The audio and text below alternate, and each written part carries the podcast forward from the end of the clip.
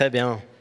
Je disais que c'est une joie en fait d'être ensemble dimanche matin. Je ne sais pas comment vous le vivez, euh, mais particulièrement dans ce temps de l'avant où euh, on regarde vers l'avant justement. Merci pour l'introduction de tout à l'heure qui nous rappelle c'est quoi en fait l'origine des calendriers de l'avant, l'origine de s'encourager, de prendre un angle avec les Écritures, de dire le temps vient. Euh, c'est un encouragement à être disciple, à s'attendre à ce que euh, à Noël, on ait une célébration puissante en fait de la naissance du Messie.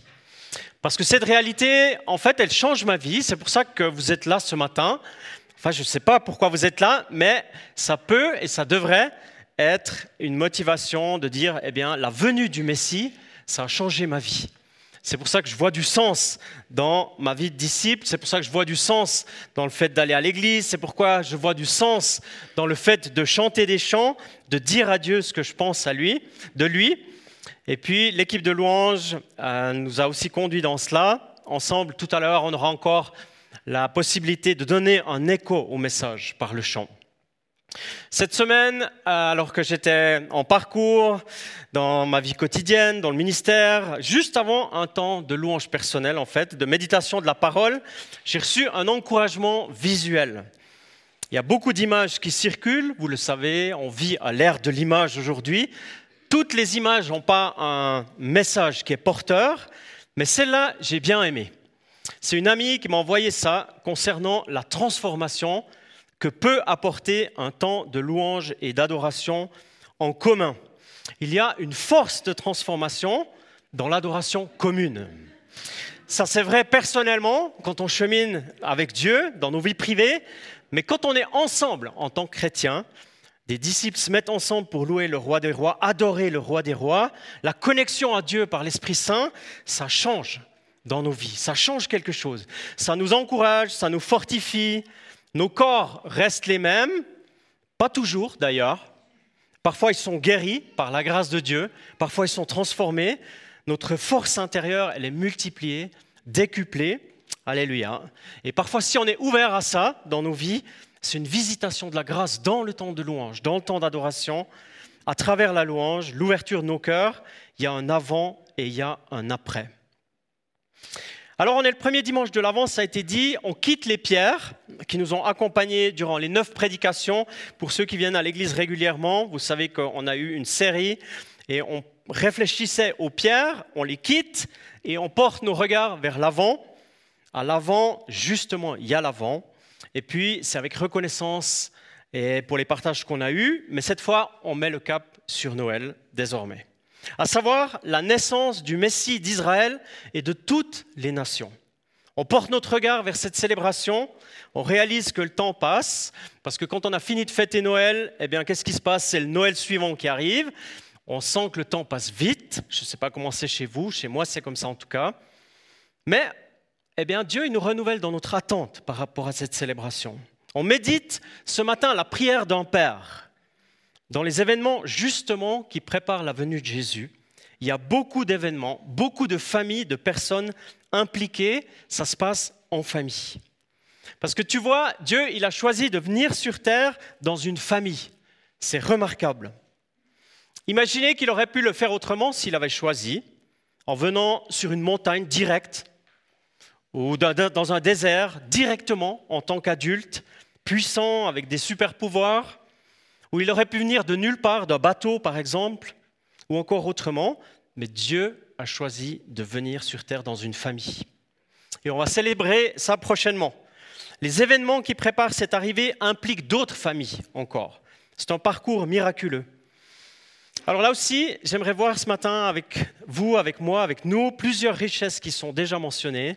C'est que la visitation de Dieu, elle transforme et donne de la force. Le passé, ça suscite de la reconnaissance avec un cœur plein de joie. Et encore, quand Dieu parle et il agit, on peut avoir des attentes dans nos vies. Des attentes que des choses changent. Alors je suis tout à fait conscient que la venue de Jésus, elle est unique. Ça s'est passé une fois dans l'histoire, il y a 2000 ans. Mais de deux choses l'une, l'histoire unique, elle est inspirante pour nous aujourd'hui. Et il y a des principes spirituels qui restent marquants, qui sont utiles, pour nous. C'est pourquoi la parole, elle est vivante. Et puis Jésus est venu en tant qu'enfant fragile, c'est vrai, c'était sa première visite qui a tout changé, mais il va revenir. Et il va revenir en gloire et en puissance. Et tout œil le verra. Il ne va pas revenir en tant qu'enfant dans une crèche. Ça, c'est l'attente principale de ma vie. Je considère que je vis entre les deux venues de Jésus. La première, il y a 2000 ans, celle qui a changé et bouleversé ma vie, et celle qui euh, s'annonce et qui annonce que tout va encore une fois changer à son retour. Et on est dans ces deux entre ces deux événements. Et puis, dans les textes de l'Avent, ça prépare la venue du Messie. On a, des, on a des choix. On peut choisir de lire dans le Premier Testament des prophéties qui parlent du Sauveur qui va venir. On peut lire dans l'Évangile de Matthieu qui parle d'une généalogie des mages venus de l'Orient. On peut lire dans l'Évangile de Luc qui parle des événements familiaux, des différentes grossesses et l'honneur fait au simple berger des campagnes. Et c'est cet Évangile que je choisis pour ce matin. On est dans un contexte de famille, je l'ai mentionné, un contexte joyeux d'une naissance, particulière parce qu'elle est annoncée, une naissance qui arrive dans la vie d'un couple plutôt au soir de la vie. C'est l'histoire de Zacharie et Élisabeth, que beaucoup d'entre nous connaissons, un couple de croyants, des juifs sincères. Ils, sont impliqués dans la vie du temple à Jérusalem. En résumé, ils sont âgés, ils sont pieux, ils sont simples. Pieux, ça veut dire croyants. Ils sont simples, ils font partie de la classe sacerdotale, ça veut dire qu'ils s'impliquent concrètement dans le temple et ils sont infertiles, comme le dit la parole. Ça indique que la naissance d'un fils, de toute façon, ça peut être que miraculeux. Et quand Dieu fait des choses nouvelles, miraculeuses, la grande majorité des fois que ça arrive, ça commence par quelque chose d'impossible. C'est clair, c'est insurmontable, c'est impossible. C'est pourquoi le miracle, eh bien, il rend la gloire clairement, directement à Dieu. Et cette réalité, si vous connaissez les Écritures, elle la traverse. Et c'est vrai encore aujourd'hui d'ailleurs. Donc je poursuis le résumé. Dieu annonce au Père, Zacharie, l'arrivée d'un enfant, d'une vie complète, rien que pour préparer la venue du Messie. Jean, ça va être son nom, c'est pas le Messie, mais sa vie prépare le Messie, la venue de Jésus. Toute une vie pour en préparer une autre. Zacharie, n'y croit pas trop, il est trop vieux à ses yeux, le résumé de son écho, c'est dans Luc 1,18, il dit à l'ange, parce que c'est une manifestation puissante d'un ange, il dit, à quoi est-ce que je vais reconnaître ça? Car je suis vieux et ma femme est avancée en âge. Nous sommes trop vieux pour ce projet. Parfois, on a le sentiment de savoir mieux que Dieu. On pense que notre regard, il est, disons, plus réaliste que celui de Dieu. Zacharie devient muet, vous connaissez l'histoire, parce qu'il ne croit pas aux paroles de l'ange, à cause de son incrédulité. Il devient muet jusqu'au jour de l'événement, quand le fils est né. Et ça arrive. Le fils est né, et puisque le père ne peut pas parler, et que la famille elle est contemporaine, il prend une tablette et note le nom de son fils, le célèbre Jean est son nom. Récemment, on a des amis qui ont vécu l'accouchement de leur fils, et pour annoncer cette nouvelle, à nous et à des amis, à d'autres amis, ils ont choisi une citation biblique sobre et claire. C'est la seule, seule chose qu'ils ont dit. Ils ont dit Jean est son nom. Donc il s'appelle Jean. Et puis la Bible, elle mentionne que immédiatement, c'est le verset 64, toujours dans Luc 1, immédiatement la bouche de Zacharie, elle s'ouvre. Sa langue se délie et il parle et bénit Dieu. Et c'est là le texte qu'on va méditer maintenant, ce, matin, ce premier dimanche de l'Avent. Imaginez la puissance et l'autorité de la parole qu'on s'apprête à lire. Un homme impliqué dans le temple à Jérusalem, qui est le centre de la foi juive de l'époque, il est muet, sa femme qu'on appelait la stérile, ce qui est méprisant pour l'Israël de l'époque et aujourd'hui aussi d'ailleurs, rencontre Marie, porteuse de vie, surtout femme choisie parmi toutes pour donner naissance au Messie. Les deux femmes restent trois mois ensemble. Pour Élisabeth, c'est cinq mois de grossesse cachée dans les collines de Judée, disons discret, à l'abri des regards. dans un endroit qui aujourd'hui s'appelle un Kerem, qui est magnifique, et la naissance arrive, le moment de joie, de délivrance du Père. Zacharie, il est tout content, il retourne dans la communication, parce que Dieu communique de manière très forte, et puis on va lire les paroles qui immédiatement suivent cet événement. Et puis la prière du Père de Zacharie, c'est plus qu'une émotion d'un papa très heureux parce qu'il aurait tenu le coup pour accompagner l'accouchement de sa femme ou quelque chose comme ça. Aujourd'hui, c'est un peu le cas des fois. Euh, nous, les papas, on a le sentiment d'avoir fait un immense job quand on a tenu le coup, quand il y a des accouchements. Hein. Déjà, quand on arrive à l'heure, c'est bien. Quand on est présent et puis on a tenu le coup jusqu'au bout, on a l'impression d'avoir fait un immense job. En fait, le job, c'est quand même l'accouchement. Hein. Mon respect à toutes les femmes porteuses de vie qui ont vécu un ou plusieurs accouchements. Alors voilà, Zacharie, il est dans cette joie et il dit ceci. C'est dans Luc 1, 68, et on va lire jusqu'à 80. Béni soit le Seigneur, le Dieu d'Israël, parce qu'il a visité et racheté son peuple. Il nous a donné un puissant sauveur dans la famille de son serviteur David. C'est ce qu'il avait annoncé par la bouche de ses saints prophètes des temps anciens. Un sauveur qui nous délivre de nos ennemis et de la domination de tous ceux qui nous détestent. Ainsi, il manifeste sa bonté envers nos ancêtres et il se souvient de sa sainte alliance, conformément au serment qu'il avait fait à Abraham, notre ancêtre. Il avait juré qu'après nous avoir délivrés de nos ennemis, il nous accorderait de le servir sans crainte, en marchant devant lui, dans la sainteté et dans la justice tous les jours de notre vie. Et toi, il parle à son fils, et toi, petit enfant, tu seras appelé prophète du Très-Haut, car tu marcheras sous le regard du Seigneur pour préparer les chemins, ses chemins, et pour donner à son peuple la connaissance du salut par le pardon de ses péchés à cause de la profonde bonté de notre Dieu. Grâce à elle, le soleil levant nous a visités d'en haut pour éclairer ceux qui sont assis dans les ténèbres et dans l'ombre de la mort, pour diriger nos pas sur le chemin de la paix. L'enfant grandissait et se fortifiait en esprit. Il resta dans les déserts jusqu'au jour où il se présenta devant Israël. Magnifique ce texte, une puissante prière prononcée sous l'onction du Saint-Esprit, une prophétie qui est manifestement réalisée et qui se réalise encore aujourd'hui. À cette prière, on lui a donné le nom de Benedictus. C'est du latin.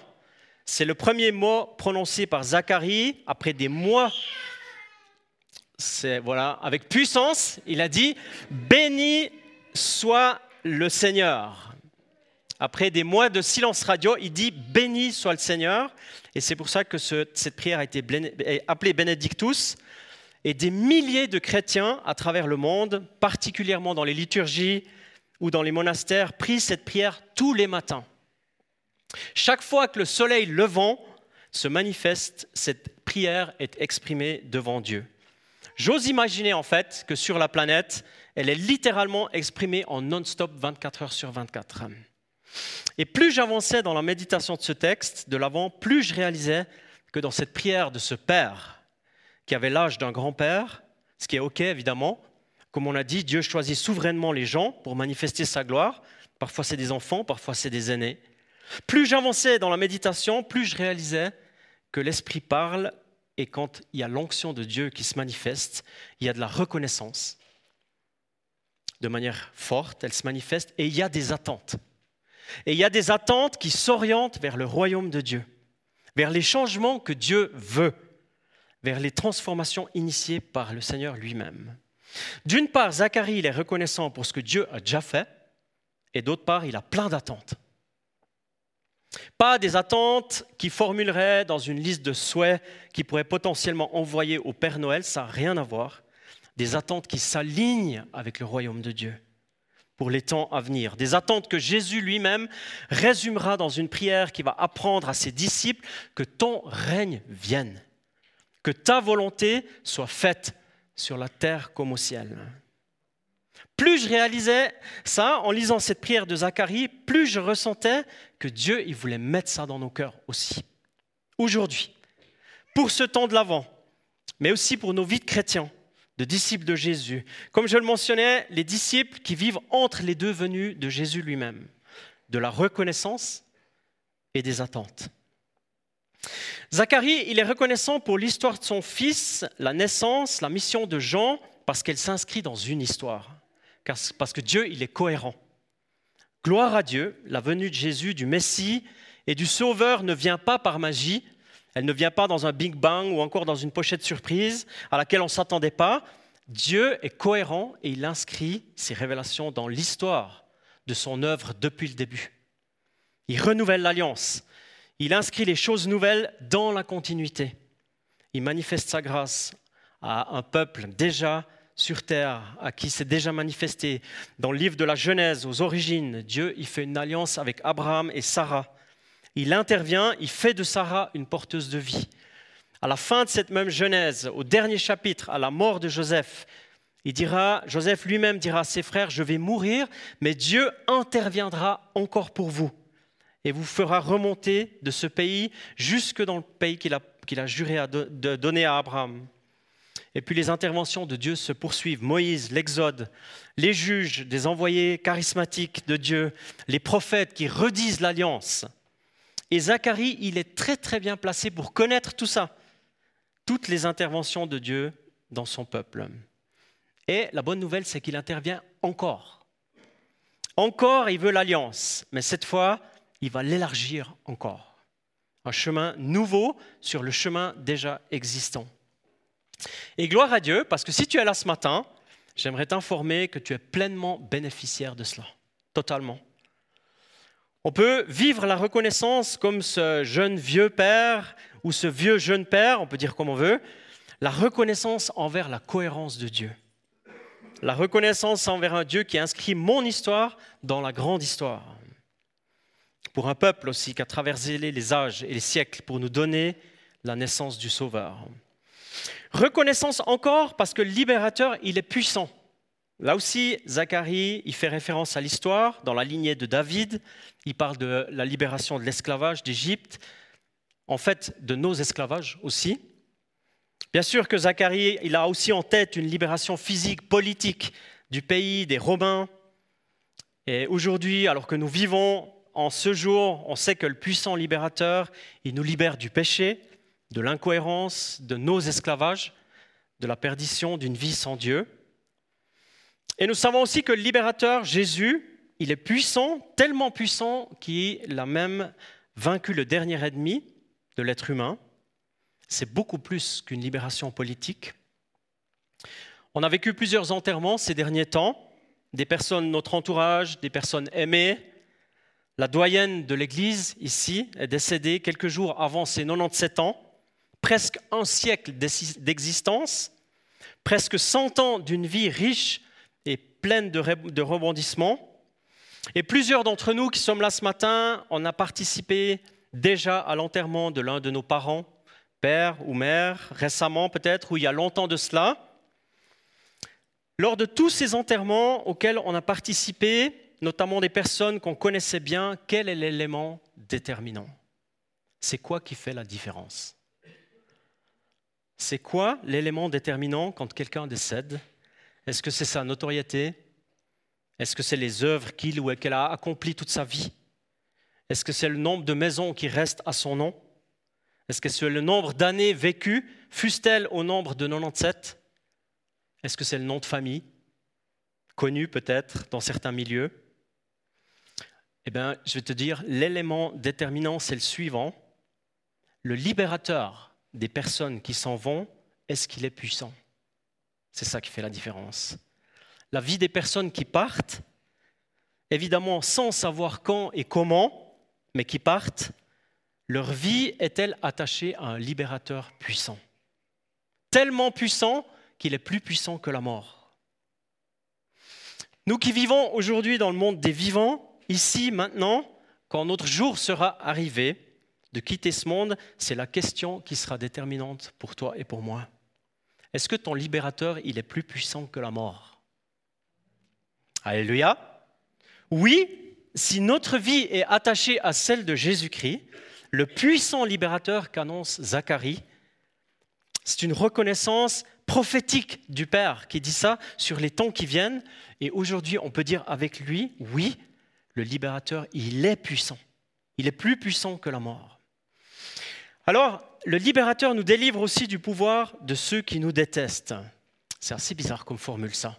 Il nous, délivre du pouvoir de ceux qui nous détestent. Là aussi, je pense que Zacharie, il est très concret. Il pense à des personnes, respectivement à des soldats, à une troupe d'occupation. Notre situation aujourd'hui, elle est différente, surtout ici en Suisse.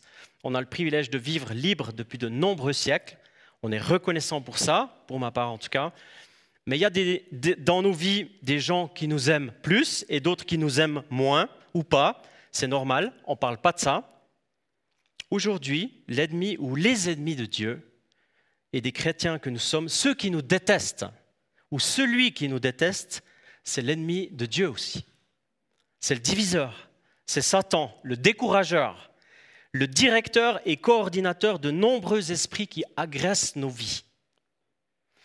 Alors cette réalité, elle n'est pas directement abordée par Zacharie ici, j'en suis conscient, mais elle est définitivement vécue et abordée par Jésus lui-même et reprise par les disciples des autres écrits du Nouveau Testament. Alors on est reconnaissant parce que le projet, c'est la délivrance du pouvoir de ceux qui nous détestent. Quand tu es attaché à Jésus, c'est ça. Jésus, le puissant libérateur, il peut et il veut te délivrer des réalités, des esprits qui nous détestent, qui visent notre destruction. Amen. On entre dans la période des cadeaux. Noël, vous connaissez, et les cadeaux, c'est OK. C'est une traduction vivante, et si elle est orientée vers mon prochain, c'est OK. Les cadeaux puissants des disciples de Jésus sont ceux qui s'alignent avec ce que le Seigneur fait et dit, parce que c'est ça la force de Noël. C'est ça la force de la fête de la naissance de Jésus. Nos attentes, elles sont orientées vers ces cadeaux-là. Comme Zacharie, après la reconnaissance, le regard réalise sur le passé, il y a les attentes, les choses qui viennent. Alors l'attente, le vrai cadeau donné au peuple, c'est ce que Zacharie il dit à son fils, il dit, toi le petit enfant, tu vas préparer la venue du Messie tu auras un message. Tu vas même vivre ce message, qui n'a pas toujours été simple d'ailleurs, mais qui va donner au peuple la connaissance, une prise de conscience de ce qui vient. Et Zacharie dit à son fils, qui va devenir Jean le baptiseur, qui est unique dans l'histoire du salut, il va dire, tu prépares un chemin, tu communiques que le salut va entrer dans de nombreuses vies. Il y a ce que Jean peut faire et doit faire, communiquer un message, donner au peuple la connaissance, préparer le chemin, et il y a ce que Jean ne peut pas faire, c'est implanter le salut dans les cœurs et dans les vies. Forcer des personnes à s'ouvrir à la visite du Messie, du Messie il ne peut pas le faire. Voilà qui est inspirant pour nous. Surtout dans ce temps de l'Avent on a dit, on est dans l'attente, ou j'ai l'attente dans mon quotidien, que je puisse offrir au peuple, ou disons de manière plus modeste à l'une ou l'autre personne, un message qui prépare le chemin.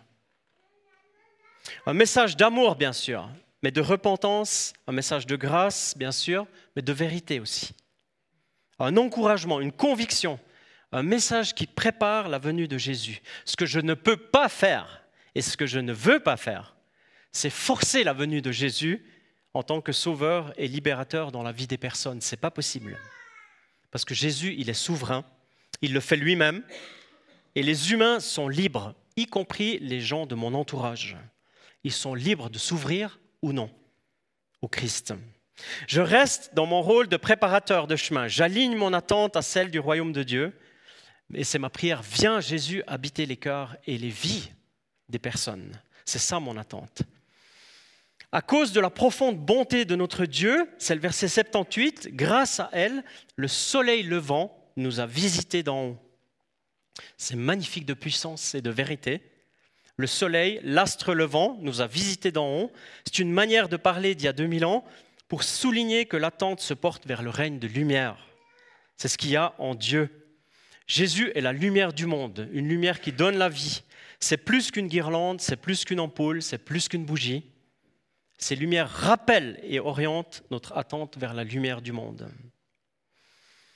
Vendredi passé, il y a une nouvelle démarche commerciale qui a fait son apparition sous nos latitudes, de manière un peu plus forte. Ce n'est pas la première, ça ne sera pas la dernière non plus. Elle est en vogue, ça s'appelle le Black Friday. Référence au jour qui suit la fête de reconnaissance aux USA, le Thanksgiving. Le Black Friday, ça veut dire vendredi noir ou vendredi sombre, arrive chez nous et vous avez certainement vu des affiches, reçu des mails ou même potentiellement fait des achats. Ceux qui ont profité de la démarche, c'est les Finlandais, parce qu'ils ont dit au monde entier qu'eux, ils avaient des vendredis noirs ou sombres tous les vendredis, depuis octobre jusqu'en mars.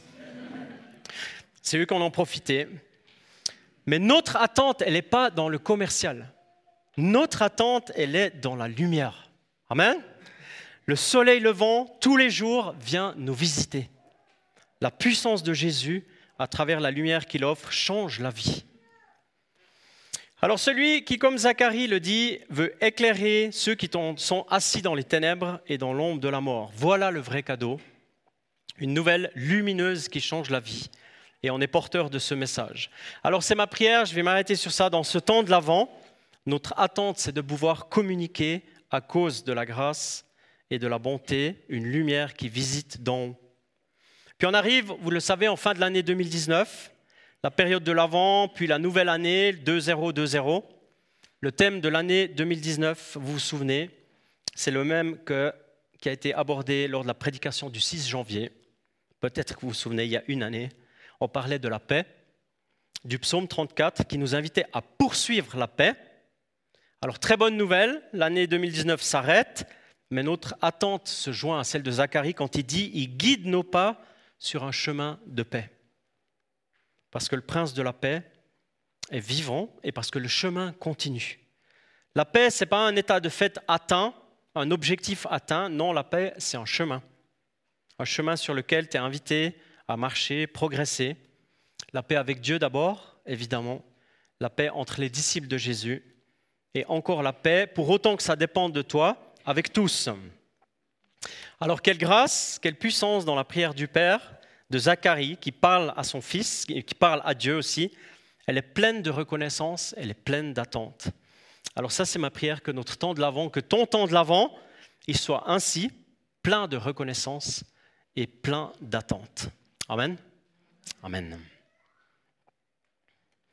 J'aimerais nous inviter à une prière et on va entrer dans un temps de reconnaissance chanté avec l'équipe. Seigneur, nous voulons te dire notre reconnaissance pour cette parole de l'Évangile, pour cette prière de ce Père qui a marqué un tournant dans l'humanité, dont nous sommes pleinement bénéficiaires aujourd'hui. Merci parce que tu nous le rappelles avec simplicité, mais avec force aussi, que dans nos vies, nous pouvons être éclairés chaque jour, être visités, fortifiés par la bonne nouvelle qu'il y a dans l'Évangile de Jésus-Christ. Et nous te remercions parce que nous pouvons exprimer notre reconnaissance aussi. Dire que nous te bénissons, que nous disons comme Zacharie, béni soit le Seigneur pour tout ce qu'il a fait dans ma vie, pour le sens qu'il donne à ma vie, pour le sens qu'il donne aussi à ma mort un jour, de pouvoir continuer de le louer, continuer de le servir, mais sous une autre forme. Et Seigneur, que ça puisse déjà être le cas aujourd'hui, ici et maintenant. Et c'est vrai, nous voulons aussi avoir des attentes mais des attentes qui sont alignées à ton règne, des attentes qui correspondent à ta volonté. Et dans ce sens, on veut être connecté à l'Esprit Saint. On veut être conduit aussi dans ce temps de l'avant, euh, que nous puissions prier que ton règne vienne, que ta volonté soit faite. Et surtout que des personnes, nous d'abord, mais aussi de notre entourage, puissent découvrir la vraie lumière de Noël, celle de la naissance du Messie. Alors implique-nous, envoie-nous euh, pour préparer le chemin, comme tu l'as fait, que nous puissions préparer le chemin dans les cœurs à travers ce que nous vivons et nous avons besoin de toi.